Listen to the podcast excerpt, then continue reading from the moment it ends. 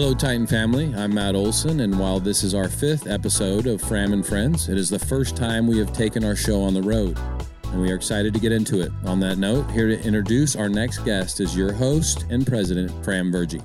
Well, good, uh, good afternoon, everyone. Uh, glad to be here at the Chancellor's office talking uh, with uh, Chancellor Tim White, someone who is uh, known to uh, virtually everybody in the CSU, uh, but also someone who I uh, like to think of as a close friend and mentor. And um, I was thinking about this, Tim. I can't believe we've known each other for seven years now. It feels sometimes it feels like seven months. Sometimes it feels like seventy years. Yeah, you didn't uh, have gray hair when I first yeah. met you.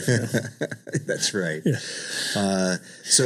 Uh, Tim, today what I would just like to do is just have a conversation. Um, just two of us guys. You know, the first time we met, we we did this over dinner and a, a bottle of wine. And um, yeah. it's been uh, a great memory for me ever since. And so we had, we talked about the meaning of life in many ways that, that evening. And that's what drew me here to the CSU. So, uh, folks, if you, uh, if you uh, like that fact, I made a great decision. If you don't like that fact, blame Tim. Yeah, it was not a good bottle of wine, apparently. yeah, exactly.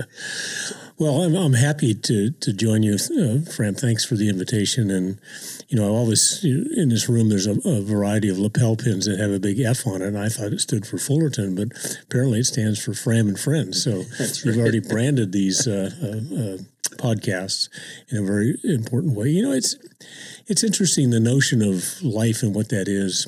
I mean, you know, as a biologist, I can speak about cardiovascular function and cell function and cell motility and you know the role of genetics and environment and all that stuff and how we develop uh, as uh, as mammals as humans. But I've also come to appreciate how uh, education, and in our case, higher education, but we're just part of a continuum, actually helps the emergence of the human and then you can fill in a variety of words the human spirit, the human soul, the human mind, the human potential, the human promise. Um, all, those th- all those things that make us human. All yes, and and when and how we are part of a an environment in higher education that um, gives people from every walk of life, regardless of the headwinds that have held them down or the hard stories or the silver spoons they were born with in their mouth, everybody has a potential. And how is it as a society and, and our role as educators and researchers within society, how can we help emerge the very best version of every every human that we are able to touch or to learn from? Even if we can't touch them, can we learn from from others around the world in order for us to become better? And I think so the the meaning of life is uh, perhaps a life of meaning. I love that. So that's a great uh, segue into asking uh, a question uh, that I, uh, of my friends and soulmates in my life, that I always want to know, and that is, what's your moral compass? What uh, what are the foundational principles or pillars that drive you? Um, that cabin you sometimes that allow you to express yourselves. And uh, I'd love to know from you what you think yours are, Tim. Yeah, that's a tough question, Fram. Um, only because I don't know if I have a, a single North Star. Um, so, in a more lighthearted way, I would say when you screw up, try and make it a small screw up rather than a large one. Um, but if you try and do something big and bold and courageous, whether it's in your personal life or uh, in your professional life, is try what I've done is to have a principled reason as to why that effort, that risk, um, that um, at first lack of acceptance uh, by by others around you um, is it is that hill worth the fight? And if so, what is the principle that drives that? And so, again, in the context of the California State University, this most remarkable university really in the world, um, some of the policy changes that, that have occurred uh, during my time here, you know, have not come without controversy. Sure. But they've been focused on the singular issue of helping our students uh, perform at the highest level and to achieve their degree sooner rather than later. Not rushed, not a watered down effort, not a lowering of standards, but rather uh, student achievement at the highest level. And and so for me, as I make decisions in in this office, it really always comes down to one question: Will this enhance the student learning and discovery experience or not? The answer is yes. Then let's work on it. If the answer is no, then we probably can just let it go. Um, so is that the north star? Uh, it sort of is professionally, but I think maybe at a even a larger level is um, a sense of I've never found myself thinking about being a leader or in a leadership position.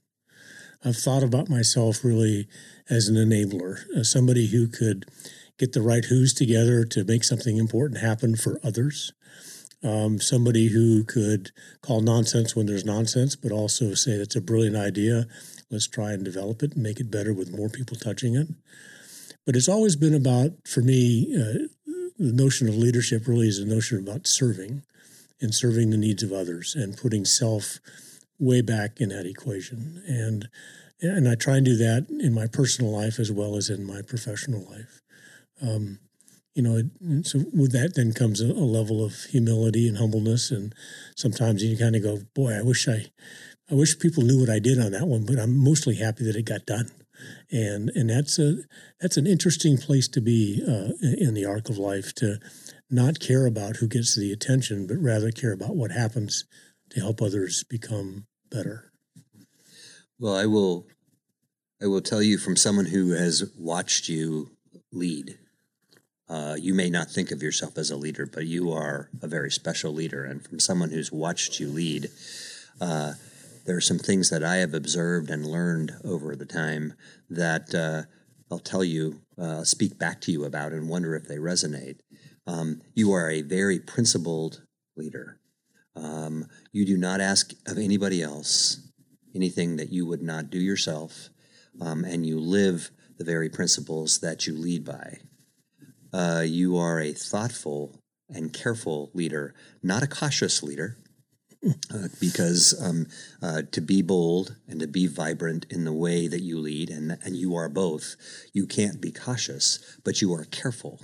Yeah. Um, and you know, you always say that uh, you worry about what's best for students um, and what's best for um, the university, but I think you are always looking for um, collaboration and consensus around it so that we all have ownership and investment in where we're going. And the last thing I'll tell you is you lead with love. Mm. Um, uh, that's not necessarily a word that uh, uh, old men like us like to use so often. Well, but you we can t- you can talk about old, but just leave me out of that yeah. equation, right? well, we and we should use it more often because um, that is exactly where you lead from. You lead from your heart. Uh, and so I, I want to make sure that you know uh, not only that I see those things, but everybody sees those things, which is why we follow. Yeah. Well, you know, I mean, those words do resonate with me, and they're and they're uh, nice to hear and and and humbling to hear. Uh, maybe another interpretation is um, the notion of of leadership that I do have is I'm smart enough to know that I don't know a lot of stuff, but I do know what issues are, and I do can, can recognize talent in in faculty and in staff and in senior leaders and in students. Is so if you have those, if you, you can bring together people who have talent, maybe not developed yet, but have talent around things that really matter to advance the institution and advance society and then ask enough questions that then smarter minds can take over and as you point out, own the outcome. But perhaps of equal importance, maybe even more importance, is touch it enough times with different points of view to make it stronger, better, more resilient for the longer run, for the diversity of which California. Is. The additive nature of everything. Yeah. The additive and the almost symbiotic uh, uh, aspects. uh, which is different than coming in as a as a person with a big title saying, "I think we need to do X. What do you all think?" And get some little tweaks around the side, but rather come at it saying, "You know, we, we were having an issue getting our students to." We have too many students not making degree, and then you know for financial or other reasons not finishing. What are the variety of ways we can go about solving that problem? Do you come at it as an issue to help others, and then the solution becomes known. And I've been around others over my long career in, in a variety of states in higher education where a leader with a big fancy title comes in and says, Here's the solution. And people look around the room and say, Well, I'm not exactly sure yet what the problem is. Right.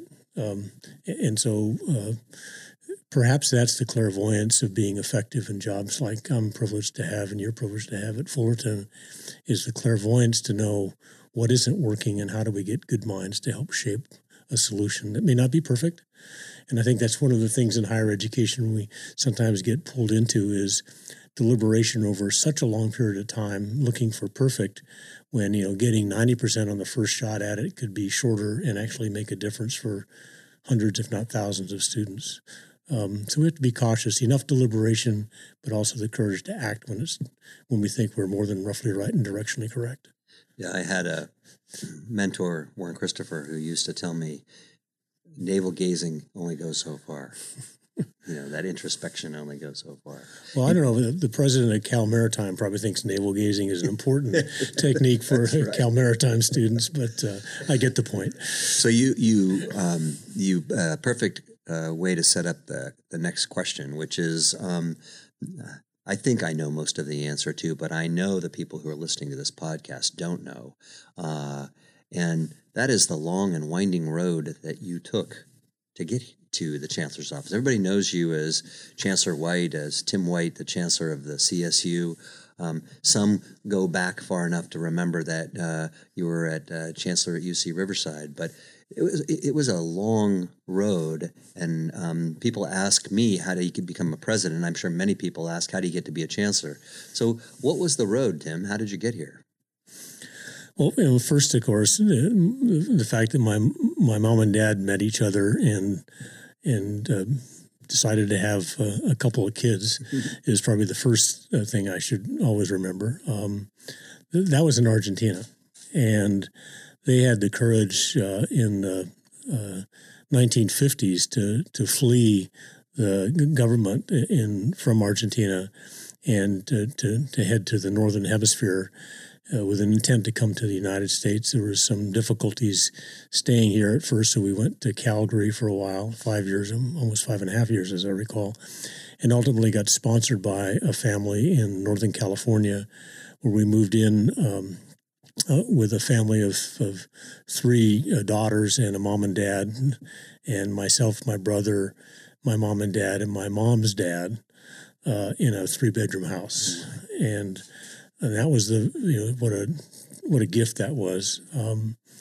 and uh, um, from that, my didn't see much of my father because he sort of gumshoed looking for a job up in the Bay Area, and uh, finally found one at Hexcel Corporation over in, in, Berkeley, which at that time was simply an aluminum uh, manufacturing company that made the honeycomb that goes in the airplane wings. They've since that time skis and orthotics and all kinds of stuff Hexcel does. But my dad uh, got a, a fairly low level job there, enabled us to move out and rent a home, and then ultimately buy a home in the East Bay uh, of Northern California, and um, and so went off to school. And uh, because of I don't know what, maybe my birth date and maybe something, I went into the schools here and I skipped third grade. I was young, uh, uh chronologically and and physically, but I got advanced and, and missed a grade. And fast forward to high school, I was always uh, trying to assimilate into I wanted to be a California kid, and so I worked hard to get rid of my accent. I uh, wanted to learn how to play football and baseball and things that, you know, we didn't know what Thanksgiving was. We'd never celebrated it. And, American and, and, and American things. And so it turns out all these guys I wanted to be just like were going to go off to uh, college somewhere. So I told my folks that and uh, they said, "Well, honey, that's you know for that's for others to do. This family, you get your high school degree, then you get a job." and uh, and make a good living. And so I persisted, and, long story short, I ended up going to a community college, then junior college, um, uh, Diablo Valley up in Pleasant Hill. And then uh, from that, I got an athletic scholarship, uh, and I went to Fresno as a sophomore on a, a, water polo scholarship, which wasn't a lot of money, but the idea of having a scholarship was like an eye opening, pretty cool thing to do. Um, I'll never forget my parents. Um, you know, my mom and dad were strong individuals, as you can tell. Um, they valued education, but they weren't educated themselves. And uh, so we drove down to Fresno in my my Volkswagen and their car, and uh, I got there early to, to do water polo practice and stayed at a Motel 6, which then probably cost six bucks a night, to tell you the truth, in 1967. And it's the first time I recall seeing my mother with tears in her eyes. And uh, and my dad and her got in the car and they backed out of the parking lot to head back, uh, you know, about a three hour drive back to their home. My dad stopped and he pulled up and he pulled five bucks out of his wallet and stuck it in my pocket. And he said, you know, just in case. And he had tears in his eyes. And that moment, you know, I can recall as if it was this morning because it was a, a, an exclamation point about their journey to create opportunity for me to now do something that they never even thought I should do. But then they started realizing that I had potential that um, this experience would help develop. So went through my undergraduate time at Fresno, and then I I was interested in coaching uh, uh, aquatics and being a, high school teacher. And uh, so then I decided I needed a master's degree so I could do that at a community college job. And I got into the master's program and I decided, no, I actually wanted to do this at a higher level. What does it take to get a job at a university? And they said, well, you need a doctoral degree. And so I discovered those were offered at Berkeley. So I applied. And by then I had become a pretty good student. Um, and uh, was actually denied admission the first time in. Um, and I went back and I said, How come? I have a 4.0 in my Master of Science degree. And, well, you didn't meet some deadlines. And so sort of early experience with bureaucracy. Um, and you know, I persisted, got in, finished my PhD. I got a postdoc at the University of Michigan in the medical school in physiology, learned how to do science. I gave up my coaching career. I I actually coached uh, with Pete Cutino. If those who know water polo know that name. Just about the most famous coach there is. Yeah, and uh, we actually won the NC2As three years in a row when I was the assistant coach right here in Long Beach at the then brand new Belmont Plaza Pool um, in 72, 73, and 74. But I gave up coaching and went, uh, um, got involved in science and, and biomedicine, and then ran my career at Michigan from a uh, assistant professor through full professor, department chair, and then Berkeley uh, invited me back, uh, actually twice in my career. Uh, once I said no, and then the second time my parents were getting to be older, and the idea of going back to Cal as a full professor and department chair was appealing. So I did that, and, and that was a really good experience. But then I got this leadership bug, and um, uh, I moved to left Berkeley.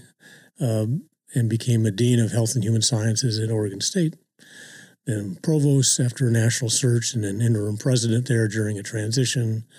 I knew when I made that decision um, that I would be uh, leaving uh, Oregon, and so I uh, accepted the presidency at the University of Idaho, and then the University of California invited me back again to apply for the chancellorship at Riverside. And I thought, gosh, you know, if I could give back to the UC in the way it too helped me develop, what a treat that would be. So I I was offered that position, and I thought I would finish my career actually at Riverside. Um, but I was also uh, among the ten chancellors. It was kind of fun to, to see. I mean, a lot of them are Nobel laureates and you know MacArthur fellows, and then there's Tim. You know, just uh, uh, doing what I do. You're such a slouch. and such a slouch. But um, and and when CSU, uh, somebody nominated me for CSU, so they called me and my initial answers were no. And then the second answer was no. I really like the excitement of a campus. Um, and then I, I got reflective a little bit and I said, you know, a lot of my parents and different things happening, but Cal State University lifted and launched me at a really critical time in my life.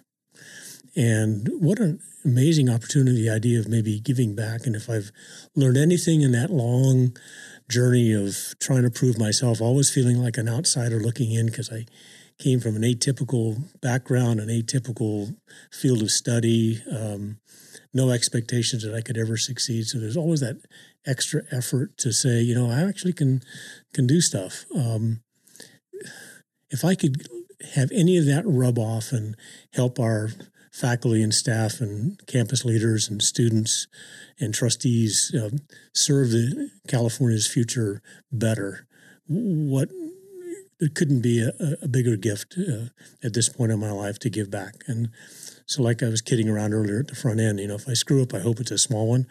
But if it's something that makes sense, that it affects literally hundreds of thousands of students and tens of thousands of employees, um, that is very, very gratifying. And uh, uh, and when I think of that journey, that um, many probably see me and think I was born with a suit coat and a tie on, um, but I, you know, I came from my story. I guess is another way of saying this, Fram, is that uh, my story, I believe, is very much like many of our students and our employees' stories. The facts are different, but the, the story is the same. Yep. First family, immigrant, low income, didn't know what they wanted to do, got hooked up with an interesting place, and all of a sudden started realizing there was more to life than you ever knew. So it ties back into the meaning of life is how does education create that emergence of the human being and in all of its uh, dimensions. Um, and that's what this public higher education in the state of California did for me. And so, uh, you know, darn it, I need to give back. And so I am. So, you know, we had this conversation the first time we sat at that Italian restaurant in San Pedro drinking those glasses of wine and talking about where we came from and what we did. And the parallels for me of our lives were uncanny. Yeah. You know, I'm an immigrant 1st mm-hmm. in my family to go to college. Uh, came to this country and needed to assimilate, just as you described. Uh, worked my way up through public school the whole way. And as you know, when we met, I was at a crossroads in my life where mm-hmm. I was uh, finishing up my legal career and deciding to go off to Rwanda and do my own thing and give back and make a change. And uh, you uh, introduced me to the CSU, and uh, it seduced me mightily. Uh, but as I am very fond of telling people, I told you I did not want this job. I was mm. not interested in the job.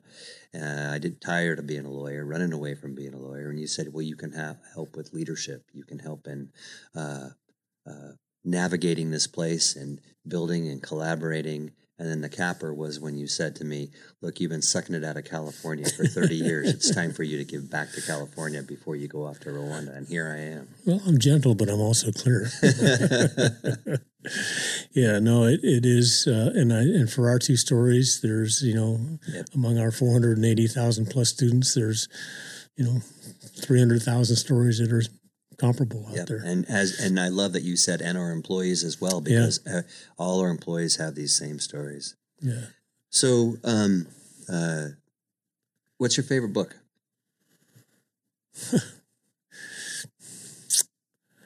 My favorite book. Hmm. You know, I it's really an interesting question for him. Uh, it depends. I love it. Yeah. You should have been a lawyer. Yeah, I should have been a lawyer. Um, uh, I I like. I, will answer it in genre rather than in title. Sure. I, I like to read, uh, like Shackleton. I mean, I like uh, things that may not be hundred percent factual but have enough directionally correct and factual basis to them. But where individuals or communities or some entity has taken on a gigantic issue, either by choice or by necessity, and have had a degree of success. Okay. And the reason I like those things is because they you know, while they're maybe thrilling to read and you sort of get excited about them, is they affirm for me that uh, uh, that if you put your mind to, something and, and have the both the persistence and the patience uh, and the resilience to stick with it, that you'll move the needle. You may not get all the way, but you'll move the needle. And, and uh, uh, sort of uh, like the, the quote that says, you know, at first you think it's impossible, and then if you continue to work on it, you think it's improbable. And when you summon the will, um, it, it, becomes inevitable. And Christopher Christopher Reeve said that, um, not being Superman, but actually trying to learn to walk after he uh, uh, had a cord section that made him a paraplegic, and he actually learned how to walk again before he uh, passed away. But the idea of summoning the will it becomes inevitable is kind of the thing that I when I do reading outside of business reading, that's what captures my interest is to see how did some thing, person, community, organization summon the will overcome. to overcome to be successful and in many cases the success there was helping others. For others. Mm-hmm. you know? So you know I, I think because we've talked so much over the years i, I know uh, how you feel about your parents and uh, what an influence they were in your life if you had to identify some uh, others, maybe people you don't know, but who are role models or uh, uh, mentors from afar that you would identify as people who are influential in your life and building you into who you are and your value system and work ethic, etc. Are there any people in history that stand out that uh, uh, are people like that? Well, I, I would immediately go. Um, I think uh, uh, to the Kennedys, in part because you know in the '60s um, they were the you know in in in American leadership. I was at that you know teenage level. I was 16, I guess, in, in the '60s, turned six, and I liked that uh, that idealism. What I didn't know then, and I certainly look back now, is that they obviously came out of extreme privilege um, but their ideology of a different type of, of, of America is something that you know in their their work ethic, and then as that family went through tragedy after tragedy after shortcoming after tragedy, and continued to persevere around a set of ideals. So I never I, I met Robert Kennedy when I was a student at Fresno on his fateful uh, journey through California that led to his death here in Los Angeles. Uh, he was on the trail and he came to the campus. I didn't meet him personally, but I was, you know, 50 feet away from him. Yeah. Back in those days, you could do that stuff. Um, so I think that's one sort of public figure. Um, I, have admired um, uh, uh, Dianne Feinstein uh, uh, for her resilience and some of her, you know, she was a progressive before that word was ever used in politics, but also principled about trying to make things right, whether it was for people or for um, the environment or for uh, fairness and equity in society. Um, uh, Martin Luther King uh, is somebody who's influenced me in, in part because I've uh, studied him a little bit when I, in my leadership roles, but also have had uh, met his his son who came to our campus, one of the campuses I was president of, and spent some time talking about what it was really like to be a kid in that family. And uh, my former dean uh, of medicine at UCR, uh, his dad was a president in a college back east and invited him in the 60s to come to the campus, which was very controversial. And he shared with me sort of the personal notes that happened there. But there was somebody who had a value and a principle and a commitment uh, and a resilience uh, to try and change society for the better. And um, it's, it's that level of high, they tend to be in the political world because I guess those are the ones that you see most frequently and quite frankly, when done well, can influence things positively, and when done not well, can influence things negatively. Right. Yeah, uh, uh my first hero is RFK. Uh, my first memory of any uh, anything having to do with politics is the hope that we had uh, that year uh, before California, before um, the Ambassador Hotel. Yeah. I was six years old. Oh my! And uh, uh, it's the first presidential election I remember. I'm too I'm too young to remember JFK. I was in uh, I wasn't in the country yet when JFK was shot, but RFK influenced me mightily and has. If you read his speeches and hmm the approach, and then he always makes me think of Lincoln uh, because he is, um, you know, that was RFK's. Uh, Well, Lincoln was before Star. my time, but was he a good guy? Yeah, he was a really good. Yeah. And then I'll tell you one which I always surprised myself on was I, I uh, when I was about 16, I read uh, Malcolm X's autobiography, Hmm. and he has always uh, uh, captivated me as. And now he, he's be uh, it kind of pisses me off because he become mainstream, and he was by no means in any way, shape, or form Yeah. mainstream. But he's another person I. I've read, gone back and read that autobiography a couple of times. It's quite powerful.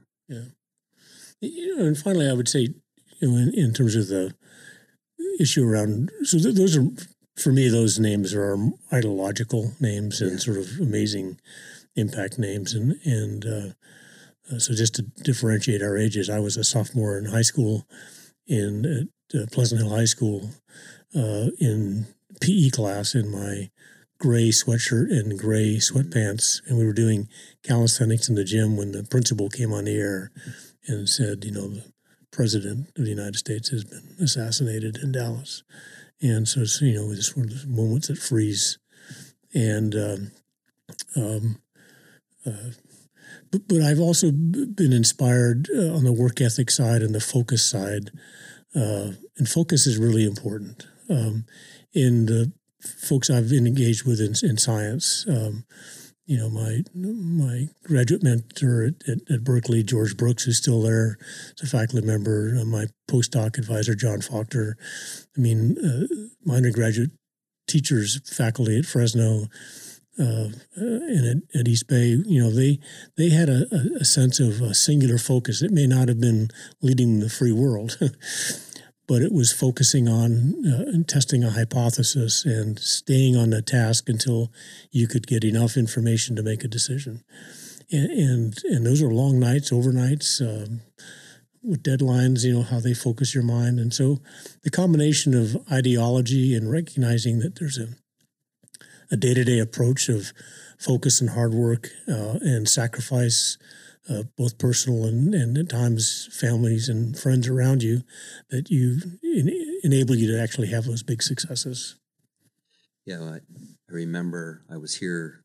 I'd been here for a year, and uh, my mentor, uh, uh, the person that taught me how to be a lawyer, taught me so much about uh, integrity and approach and everything else. Uh, passed away, and uh, I had to come in and tell you that I couldn't go do something because I had to go to his funeral. And I will tell you, Tim, that was when uh, the way you reacted to that and the way um, you understood that uh, actually i transferred all of those feelings to you. I mean i want you to know that. That was really an impactful and important moment in um, our relationship and in my life. It was really so you have that effect on people So I think that's when a, when attorney meets biologist. yeah we must- can actually connect we should write a book on that. That's when right. attorney meets biologist, what does well, I it mean? know we're we're we're. I don't want to over uh, overspend our time, but I I wanted to end with a question uh, that I think may I don't know if it'll catch you off guard or not, but um, you know we've known each other for seven years now. I've watched Logan, uh, your youngest son, grow up, uh, and up and up and up, and he is now taller than you. I definitely know he's stronger than you. Mhm. Um, I think he might even be getting to be smarter than you. Mhm. Uh, He's studying world history right now, so I but can tell he's still in high school, uh, and he has his whole life ahead of him. Uh, and so, what are your hopes and dreams and aspirations for for Logan and for the world, for the life in California and the nation and the world, uh, for him to grow up in, and and uh, where you want us to be, uh, this place to be? How do we leave this place better for Logan? Well, you know, Logan is going to be uh, is and will continue to be strong and resilient and kind and thoughtful um, uh, and aspirational. I, I, know his aspirations because once many years ago we were on a road trip uh, going through um, uh, a, national park and uh, uh, he wanted to get a memento and we couldn't find a parking lot close to the store by the lodge, so I just let him out, gave him twenty bucks, and said, "Well, go get something, you know, it was a T-shirt or whatever." And uh, he came back and he had a had a, a little caricature of a uh, of a you know a four inch human sort of fisherman guy holding a fish that was bigger than the character, and had a little sign that says "Think Big," and that that is up above his desk at home today. So uh, I just hope he develops all of the cylinders, which he seems to be doing, so he can take on things that makes him happy, makes him productive, and and allows him to give to others that are both close and far away from him. But I think we have a responsibility to try and um, heal the fractures in society. And you know, there's always been since the beginning of time things that pull societies apart. They can be religious, they can be economic, they can be, you know, environmental in the sense of you know the uh, uh, uh, wind, dust storms, and floods and things. It can be political, social, economic. I mean, there's a variety of factors that pull apart like a centrifuge. And when you think about it, there are very few factors that actually pull a, a large segment of society back together. And I think that's the role of a university. Some might say, well, that's what religion does. But religion brings back people that are more homogeneous. You know, you're you may be Catholic or Buddhist or Hindu or whatever the particular religious uh, faith, Baptist, whatever the faith might be. But universities actually are this uh, centripetal force to bring things back together uh, so that society isn't as fractured. Doesn't mean there won't be differences. In fact, differences actually in the biological world, biodiversity allows societies to succeed, uh, uh, communities to succeed over time. It's the richness and spiciness of life. It is, but but when it becomes so polarized as it has been in the past and it is currently, and is you know there has to be a force that says, look, enough enough of pulling apart. Let's pull back together, respect and recognize the spices of life, the differences, but also uh, recognize that there's much more in common that binds us uh, as members of this planet yeah. and our responsibility to each other, but to the planet herself. Um, that's what I actually hope we can can move the pendulum back in that direction. So when Logan finishes at uh, Cal State Fullerton with his bachelor's degree or wherever he decides to go. And um, win the NCAAs in water polo. And yeah, and he's the captain. Yes. Uh, and I'm the coach. okay, fantasy. Is this a, a podcast? Um, that the world is ready for the next level of leaders, um, not by title, but by what they do to make this planet sustainable for the long run.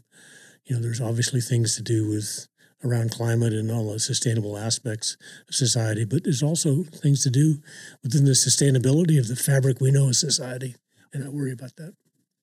Yeah, there's a lot. There's a lot. Uh, a lot to do. We can't lose. We can't lose uh, sense or touch with.